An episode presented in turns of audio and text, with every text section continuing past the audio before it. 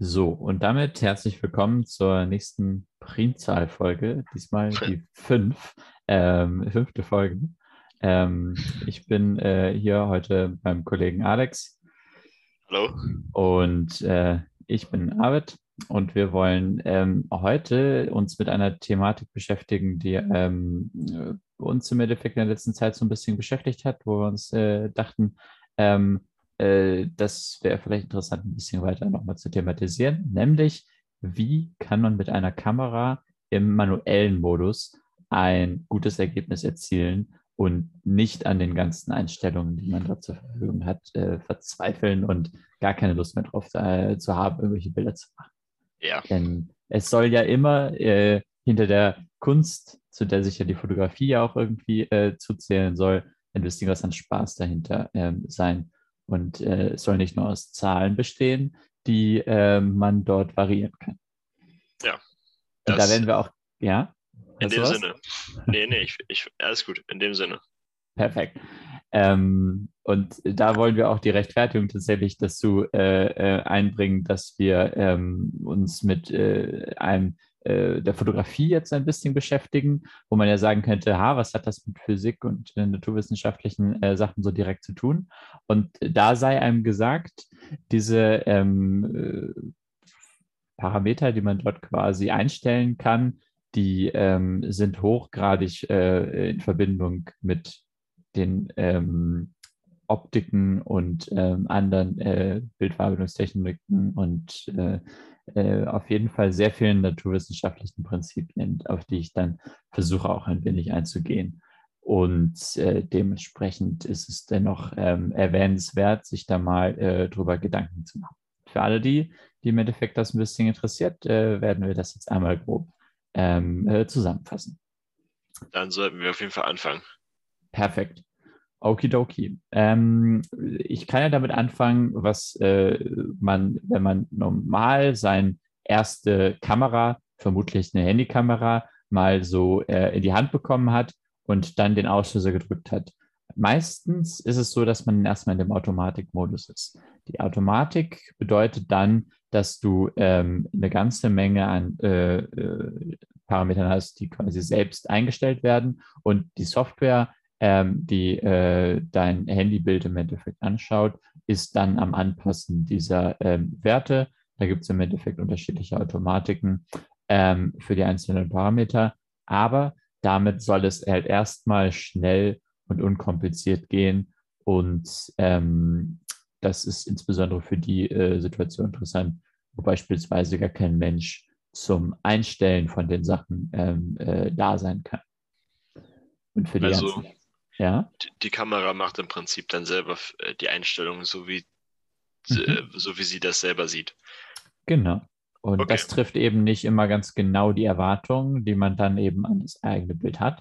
Man möchte beispielsweise mal ein bisschen was mit den Effekten rumspielen und ein verschwommenes Bild, Bewegungsunschärfe mit drin haben. Manchmal möchte man vielleicht mit sehr viel Tiefenschärfe, also Tiefenunschärfe sollte ich eher sagen, arbeiten, wenn man so eine Detailaufnahme machen möchte. Und das ist alles im Automatikmodus schwieriger und da muss man sich dann schon ein bisschen mit den einzelnen Parametern beschäftigt haben, um dann im manuellen Modus auch erfolgreich Bilder zu machen. Korrekt, so. Also viele können das auch unter Pro-Modus dann unter den Handy-Einstellungen finden. Also ja, bei mir zumindest. Es gibt eine ganze Menge an unterschiedlichen Weisen, wie man das sicherlich beschreiben kann. Ja. Dann wollen wir mal den ersten Faktor erwähnen. Das wäre nämlich die Belichtungszeit. Die Belichtungszeit, oftmals in Sekunden angegeben, wird ganz häufig als das Vielfache von einer Sekunde dann angegeben. Also wenn man sagt, ich habe eine 1/1000stel belichtet, meint man damit 1/1000stel Sekunde. Und diese 1/1000stel Sekunde ist dann eine Zeit, die dein Sensor ausgelesen wurde für dieses Bild. Dabei hatte man früher insbesondere viel, diese Auslösezeit hat man insbesondere dann durch mechanische Shutter, wie hieß das, Verschlüsse auf Deutsch, dann realisiert, die dann den Film oftmals, der dahinter ist, dann nur eine gewisse Zeit mit Licht bestrahlen. Und heutzutage hat man immer noch teilweise mechanische Shutter, aber auch teilweise elektronische Shutter, die bedeuten einfach nur, dass die Zeit, der Belichtungszeit auf dem Bildsensor betrachtet wird und daraus wird dann dein Bild im Endeffekt produziert. Aus der Summe der ganzen Lichtintensitäten, die über diese Zeit da rauskommen. Der Effekt von dem Parameter ist wichtig. Das ist so das Erste, womit man konfrontiert wird. Je länger ich belichte, desto heller, aber auch desto verschwommener werden meine Bilder, weil mehr Licht reinkommt, aber auch eine längere Zeit im Endeffekt betrachtet wird und dementsprechend schnelle Bewegungen verschwommen werden. Und dem sollte man sich bewusst sein. Das wird, aber dann auch heißen, dass bei einer fest positionierten Kamera im Prinzip nur sehr, sehr wenige Verschwemmungen zu sehen sein sollten, oder? Bei der Bodenbelichtungszeit. Also wenn man die Kamera extrem still hält, dann sollte da eigentlich nichts zu sehen sein, oder? Wenn du sie extrem still hältst und eine Stillaufnahme von deiner Umgebung hast, ja. Wenn du sie extrem still irgendwo hinstellst, das habe ich mal gemacht, und dann einen Wasserfall dir in den Bergen oder so anschaust, sieht das wunderbar aus, weil du ganz viel Bewegungsschärfe halt in dem Wasser drin hast, was sich ja selber sehr viel bewegt. Wenn man das will. Das gibt sehr schöne Effekte, kann ich dir wärmstens empfehlen, mal auszuprobieren.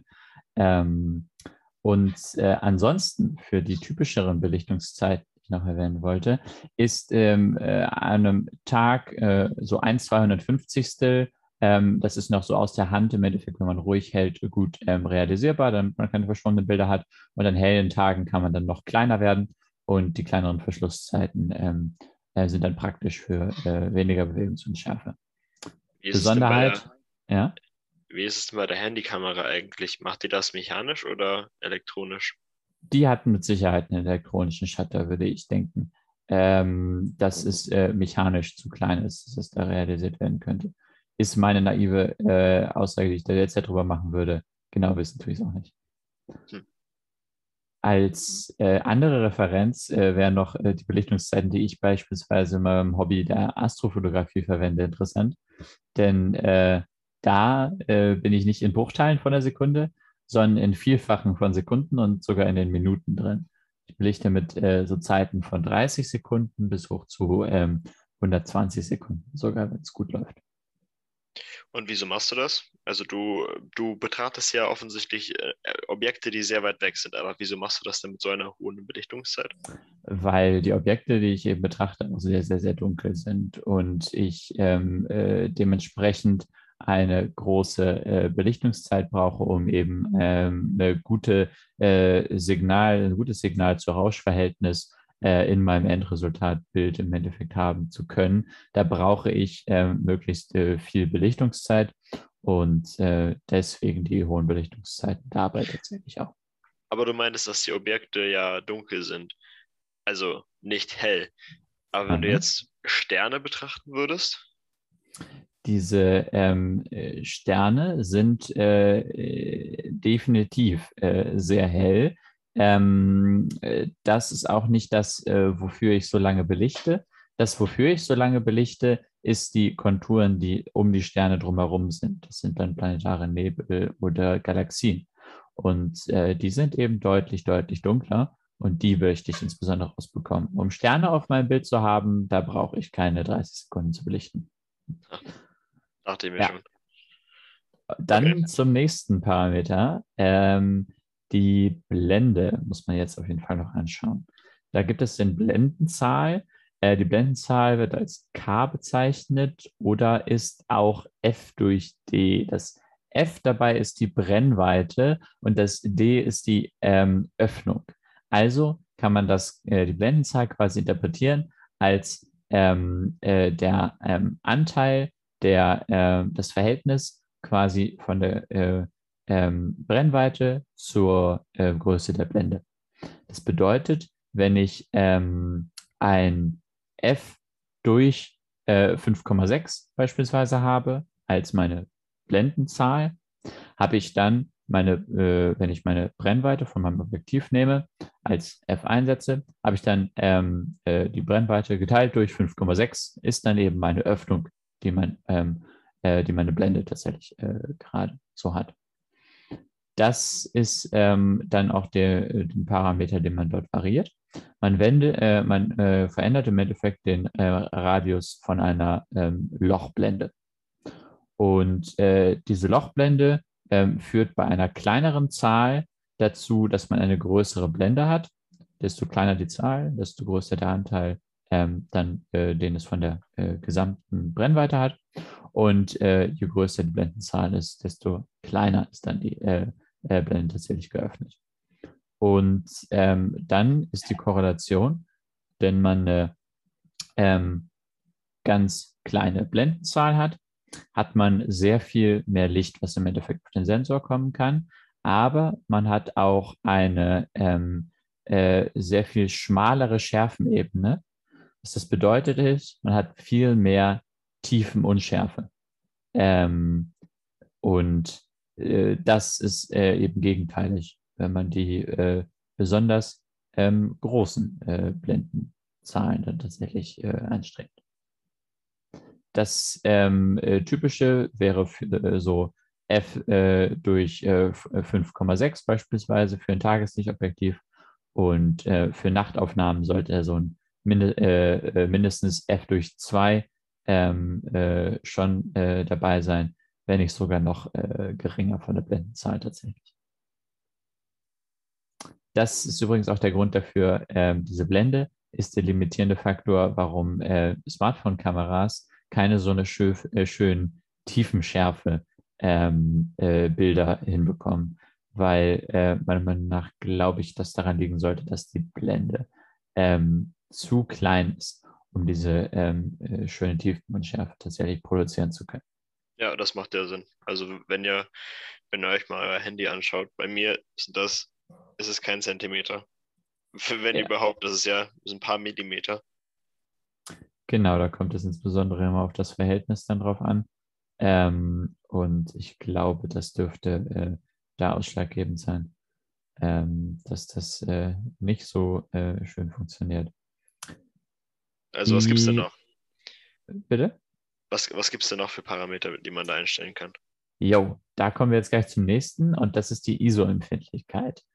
Die ISO-Empfindlichkeit ist ein Maß für die Verstärkung des Bildsignals, was vom Sensor kommt.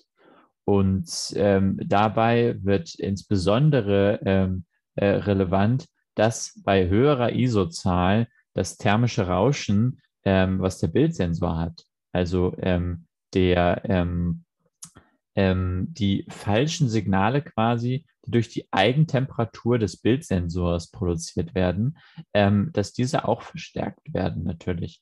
Und dementsprechend, wenn man sich denkt, ich habe eine ganz dunkle Aufnahme vom Sternenhimmel und ich möchte da jetzt trotzdem was mit einer geringen Belichtungszeit und einer konstanten Blende, möchte ich trotzdem mehr sehen. Dann kann ich einfach daran denken, die ISO-Empfindlichkeit höher zu stellen. Und dann wird man merken, dass man ganz, ganz viel Rauschen im Endeffekt immer weiter produziert, wenn man die ISO-Empfindlichkeit hochschraubt. Und deswegen muss man das immer abwägen. Man kann damit durchaus das Bild aufhellen, hat allerdings dann auch mit dem Sensorrauschen ein wenig zu kämpfen. Genau. Also Bildqualität geht runter, dafür die Helligkeit hoch. Zusammengefasst. Mhm. In gewisser Weise, ja. Das Bildrauschen ist dabei allerdings stark abhängig von der Kamera, die man tatsächlich verwendet. Neuere, bessere Kameras können mit deutlich höheren ISO-Zahlen klarkommen. Ich hatte meine alte Kamera von meinem Vater ausgeliehen. Da konnte ich bei ISO 800 schon im Endeffekt kaum irgendwas arbeiten. Das war eine Kamera von 2004. Eine richtig professionelle Kamera übrigens von 2004. Und die konnte noch nicht über ISO 800 rübergehen. Und jetzt kann ich mit meiner neuen Kamera, die jetzt ein neueres Modell ist, auch bis ISO 3200 easy hochgehen und habe immer noch sehr viel weniger Rauschen, als ich das früher hatte. Moment mal, also du hast ja vorhin angesprochen, dass wenn du ISO 200 sagst, ist es ja dann 1 durch. Nein, das war die Blendenzahl. Ah, stimmt, ja, ja. Oh die ISO-Empfindlichkeit ist dann wieder eine Zahl, die desto kleiner, im Endeffekt desto niedriger die ISO-Empfindlichkeit und desto höher, dann die Empfindlichkeit deines Sensors dann quasi. Ah, ich merke gerade nicht, bei meiner eigenen Drohne, die kann nur bis maximal ISO 400, meine ich, und da sieht man schon noch sehr wenig. Also da muss das schon eine echt gute Kamera gewesen sein, dass sie auf ISO, was war das, 8000 kann? Ich habe jetzt 3200 bei meiner Kamera da unten bei gehabt und das ist durchaus einer der Stärken, wenn du, da habe ich als jemand, der Astrofotografie auch betreibt, insbesondere darauf geachtet, dass das Rauschen des Kamerasensors möglichst gering ist und deswegen war mir das da besonders wichtig. Alles klar. Dabei jetzt eine sehr, sehr wichtige Metrik, die man sich als jeder, der mit Kamera und Fotografie ein bisschen was machen möchte, vor Augen führen sollte, nämlich das sogenannte Histogramm. Hast du vom Histogramm schon mal, klingelt bei dir da irgendwas? Wo hast du das Histogramm vielleicht schon mal gehört, Alex? Naja, bei meiner Drohne gibt es das auch. Ich meine, das... Ja. Sorgt dafür, dass es im Prinzip ein Diagramm und das zeigt dir, welche Teile des Bildes überbelichtet sind, oder? Es ist quasi eine Histogramm, ist aus der, kannst du in einer Statistik beispielsweise auch bekommen. Ein Histogramm ist eine ist eine Verteilung quasi, eine Distribution. Also wäre eine Gauß-Verteilung beispielsweise auch ein Histogramm. So ein Histogramm taugst du dir quasi an. Du hast dann auf der X-Achse, sagen wir jetzt mal, die Helligkeit deines Pixels, die absolute Helligkeit, der Betrag der Helligkeit und du hast auf der Y-Achse die relative Häufigkeit von diesem Pixel. Okay. Und das bedeutet dann, wenn du... Absteigend. Aufsteigend in Richtung rechts mit der Helligkeit und okay. Dann die höheren Anzahlen sind dementsprechend höhere Balken. Und die Y-Achse gibt also den Gesamtoutput des Bildes. Das sind quasi die Anzahlen an Pixeln, die den jeweiligen Helligkeitswert haben. Also wenn du einen ganz großen breiten Peak auf der rechten Seite deines Histogramms hast, merkst du, dass dein Bild sehr, sehr, sehr hell sein muss, weil da ein Großteil deiner gesamten Pixel ist, wenn auf der linken Seite nicht so viel abgeht. Wenn ich mir meine Aufnahmen anschaue bei der Astrofotografie, habe ich immer einen ganz großen Bereich, der sehr, sehr dunkel ist und ein paar kleine Bereiche, die sehr hell sind. Das sind dann Sterne und der Nachthimmel. Also die Fläche zwischen sag ich mal, Funktionskurve und X-Achse müsste dann aber immer gleich sein, oder? Die müsste 1 insgesamt ergeben. Also ja, gut, in der Theorie. Ja, weil ja immer die gleiche Anzahl, das sind im Prinzip dann die Pixel, die verteilt sind. Ja, gut, das macht Sinn. Okay. Genau, das ist die Eigenschaft von einem Histogramm so grob. Das wusste ich gar nicht. Und diese Darstellung ist sehr praktisch, wenn man weiß, wie man sie zu lesen hat. Nämlich die gerade genannte ISO-Empfindlichkeit kann daran so ein bisschen orientiert werden. Normalerweise kannst du so sagen, du möchtest in einem Bild allgemein nicht zu hell werden. Also wenn man versucht, dass die Peak-Helligkeit oder das nicht über den 2/3 von dem Histogramm rübergeht, dann ist man schon gut dabei. Wenn du die ISO-Empfindlichkeit dann da drüber stellst, hast du halt ein tendenziell helles Bild und wenn du da weit drunter bist, hast du halt tendenziell ein dunkleres Bild. Ich habe das insbesondere dann nutzen müssen, wenn ich schaue, brennen gerade bestimmte Pixel in meinem Bild eventuell aus. Was meine ich damit? Es kann nämlich so sein, weil ein Pixel ein Speicherplatz, der nur gewisse Helligkeitsstufen annehmen kann, ist, haben wir eben auch ein oberes Limit an Helligkeit, die in einem Pixel quasi abgespeichert werden kann. Und jetzt überlegt mal, was passiert, wenn wir diese Helligkeitsstufe da erreichen und dann darüber hinaus noch ein bisschen was bekommen. Was passiert mit den Daten nämlich, die vorher noch vorhanden waren, wenn die alle im Endeffekt überbelichtet sind? Weißt du, was wir dann erwarten würden? Nee. Wir würden einfach reines Weiß erwarten. Wir haben dann keine Information mehr, die mehr existiert, wenn wir die ISO-Empfindlichkeit zu hoch stellen und in der Nähe der Sonne fotografieren. Das sind die Bereiche in deinem Bild, wo dein Bild, deine Pixel ausbrennen und keine Information mehr vorhanden ist, und das, weil deine Pixel maximal ausgelastet sind. Das kann man sich mit ein paar Overlays ganz leicht anzeigen lassen und ist eine sehr praktische Größe auch im Endeffekt bewusst zu haben, damit es eben nicht zu viel von den Bereichen ist, wo man eben diese Pixel ausbrennt hat. Belastend. Ja, gut. Der nächste Parameter, ich bin jetzt, werde jetzt noch ein paar Randparameter erwähnen. Die wichtigsten habe ich jetzt im Endeffekt schon, aber damit wir es jetzt auf so eine halbe Stunde komprimiert auf jeden Fall halten, erwähne ich jetzt die anderen noch kurz. Das nächste ist der Weißabgleich. Der Weißabgleich ist die Anpassung der Farbtemperatur, die wir in unserem Bild haben, an das Umgebungslicht grundsätzlich. Dabei hat man unterschiedliche Modi zur Verfügung, wie man diese Farbtemperatur einstellt. Und da wird man dann sowas sehen wie elektrisches Licht, Sonne,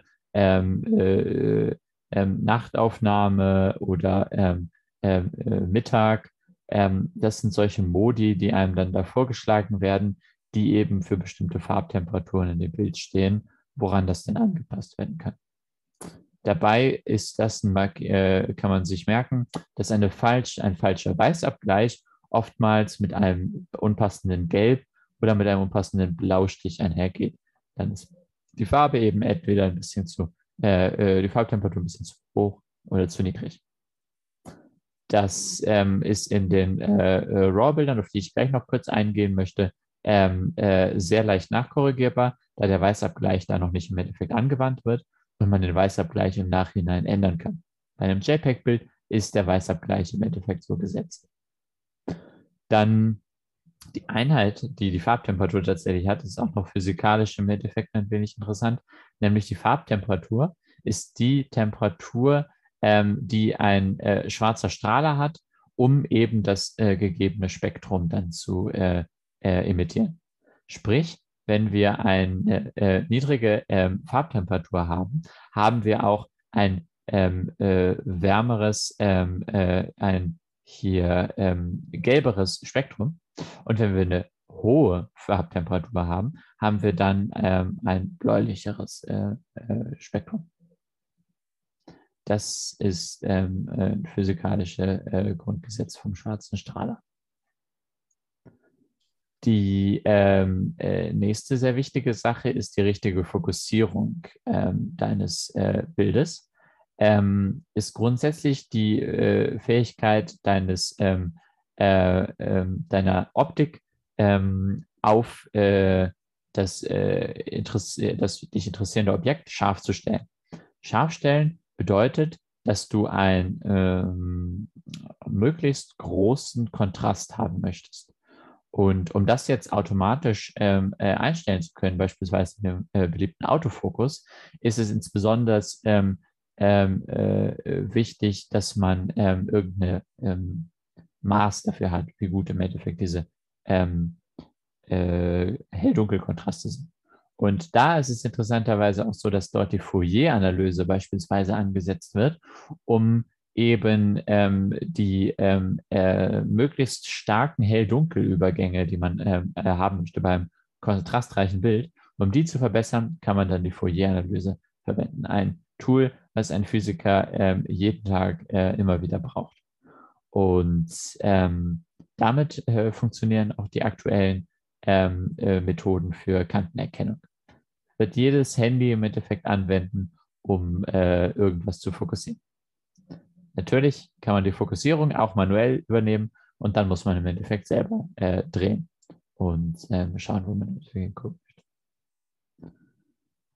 Dann noch auf die Dateiformate ein wenig eingegangen. Die Dateiformate wollte ich insbesondere zwei große erwähnen. Wäre erstmal das JPEG, damit ist es unkompliziert umzugehen, aber es ist ein komprimiertes Bildformat. Dieses komprimierte Bildformat geht mit ein bisschen Verlust einher, aber es bietet eine sehr gute Kompression, also es hat einen deutlich geringeren Speicherplatz, um den Faktor 10 um und bei zu dem Rohdatenbild, ohne sichtbare große Qualitätsverluste. Und das ist eine ganz schöne ordentliche Leistung. Ist ein Thema für sich, wie diese JPEG-Komprimierung tatsächlich funktioniert, aber das sei erstmal so dahingestellt. Die RAW-Bilder sind dann das, was mich da insbesondere immer interessiert, wo jeder etwas professionellere Mensch dann auch darauf zurückgreift, dass man mehr Infos im Endeffekt dort drin abgespeichert hat. Die Dateigröße ist größer und es ist mehr Nachbearbeitung damit tatsächlich möglich, weil es noch unbearbeitete, unkomprimierte Bilder sind, die man zur Verfügung hat. Bei den Formatwahlen muss man sich auch immer entscheiden, was für eine Bit-Tiefe, eine Farbtiefe man im Endeffekt haben möchte. Ich habe bei meiner Kamera mal geschaut, die unterstützt tatsächlich 12 bis 14 Bit Farben.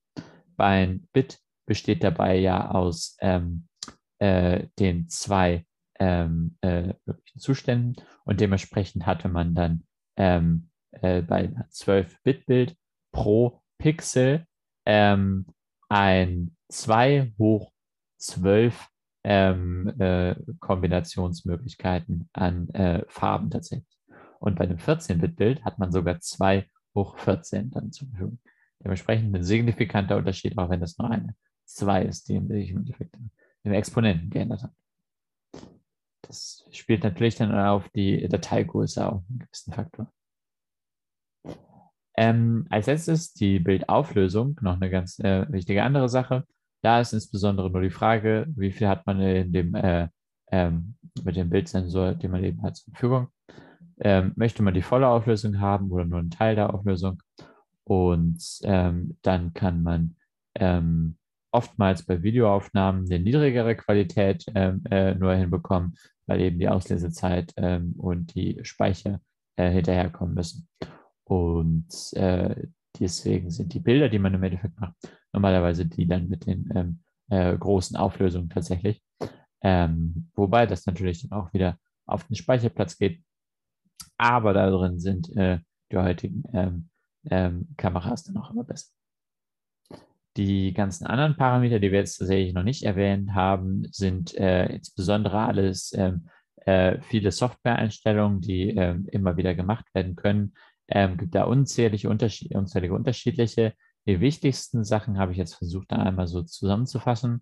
Wenn irgendjemand irgendwelche Sachen noch gemerkt hat, die er meint, die noch ergänzt gehört, falls jemand mehr Erfahrung hat, gerne zur Mailadresse schreiben, die wir im Endeffekt in der Beschreibung zur Verfügung stellen. Und dann kann man das demnächst nochmal nachtragen und erwähnen. Dann wäre es im Endeffekt soweit alles, was ich noch erwähnen wollte. Hast du noch was zu ergänzen, Alex? Von meiner Seite nichts mehr. Okidoki. Dann bringen wir diese etwas längere Folge dann jetzt auch nochmal zu Ende und darauf, dass gute Bilder produziert werden. Bis zum nächsten Mal. Tschüss.